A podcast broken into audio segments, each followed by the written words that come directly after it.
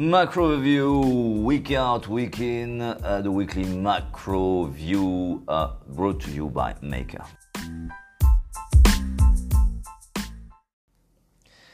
Now, if we start looking at the week uh, that just ended, um, it looks like uh, against all odds in a way, at least in first analysis, it's been a pretty good week. Uh, major indices have been up anywhere between one point five and two percent over the last five sessions, S and P, Nasdaq, Eurostocks, um, uh, of course Nikkei uh, and the Asian market in general uh, consolidated a bit, minus zero point seven percent for, for, for the Japanese market, and a bit more for Australia, minus two point five percent. Um, more importantly, maybe, or more significantly, oil um, bore the brunt um, of, of both a rise in, in, in risk-off, which triggered uh, profit-taking on long-term position, and, and second, Uh, uh, um, a certain degradation uh, of fundamentals, notably with an increase uh, of production in OPEC plus countries. Brent is down six percent. However, note uh, that copper showed great resilience again, uh, unchanged over the week, and gold and silver are up respectively two and four percent. Interestingly, uh, the, the risk gauges Uh, all looked good uh, despite the, um, the stress uh, that pervaded markets. C D S, C D S uh, ETRAX w was actually down crossover over the week. V I X was unchanged at a relatively lofty level, level but still unchanged. Uh, you have seen the ten-year note yield up three basis points, which is also a bit counterintuitive. Dollar down a bit, zero point eight percent. And speculative, more speculative vehicles like Australian dollar up two percent. So it looks like the whole risk assessment is fairly uh, buoyant.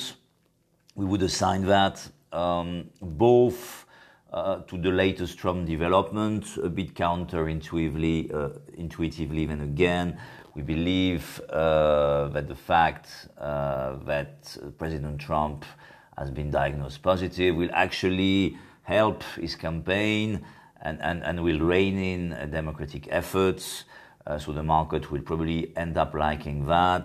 Uh, think, if you want to, to take a bit of very useful perspective, have a look uh, at what happened to the um, rating polls of uh, Boris Johnson when he was diagnosed positive back in April, and uh, Jair Bolsonaro in, in Brazil when he was diagnosed in July. In both cases, the political gains have been quite hefty. Uh, just to remind, uh, rating rating polls uh, from Johnson's were at forty-six percent positive uh, in April and sixty-six percent uh, the month after. And, and now Mister Bolsonaro has not been higher in the polls following his, his, his positivity than he has, he has ever been this year, with more positive ratings than negative for the first time. So, If you, if you assume that things will, will be comparable for President Trump, expect a positive effect altogether in the end. Besides that, it's not only um, political developments, it's also uh, macro. Um, we, of course, uh, the recent job developments have been uh, relatively sedate or disappointing in the U S, Uh, but altogether, if you take a bit of perspective on macro, um, consumer confidence in the U S actually posted its biggest gain in seventeen years. Uh, you have also seen Kaixin manufacturing P M I in China hovering around ten-year highs, uh, leading indicator C O F in Switzerland rising to a new ten-year highs.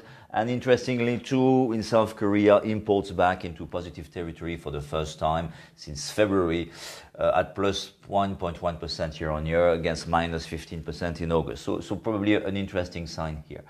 Um, uh, if you look at, at the sectors, uh, banks in Europe have been up five percent, which is a very interesting development, obviously made up for some lost ground uh, last week, but still a good sign from, from, from a cyclical perspective.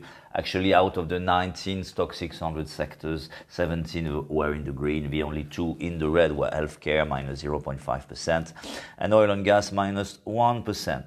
So altogether, uh, a fairly constructive week, despite uh, what it looks like, and, and against possibly all odds. Looking forward now, it looks a bit this morning like uh, Asian markets are uh, on steroids, a bit like President Trump. Um, we'll see, we will probably a lot of volatility has to be expected in the next few sessions.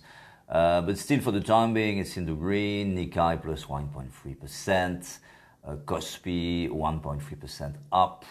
Uh, and Australia uh, two point six percent up. So that is quite something.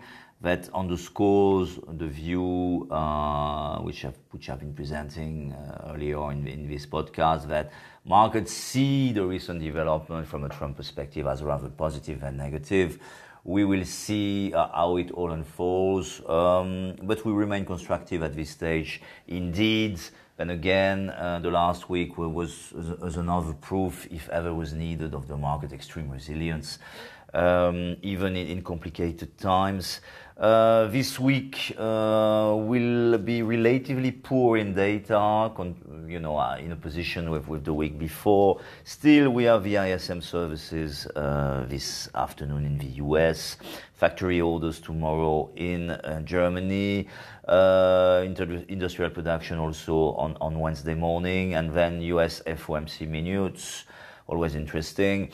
Of course, on, on Wednesday, you have the vice presidential debates, which will probably, uh, you know, have be more scrutinized uh, than usual, all the more so that um, quite coincidentally or incidentally, um, President Trump should normally be in quarantine until uh, the day uh, of the, the what was supposed to be the next presidential debate on October fifteenth, so it will probably be cancelled or postponed.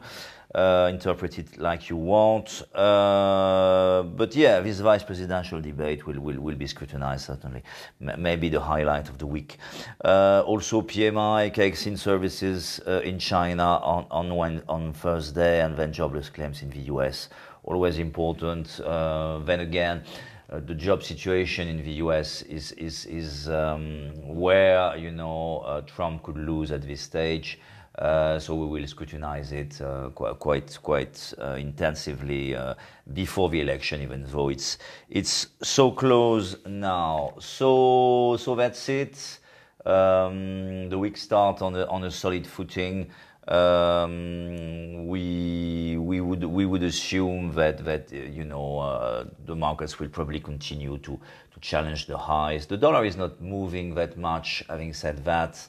Uh, not like it's very, um, you know, uh, there is the, the, no real game changers across uh, risk assets this morning, but, but looking rather good, I have to say that again. Good luck to all, and talk to you soon. Stay tuned.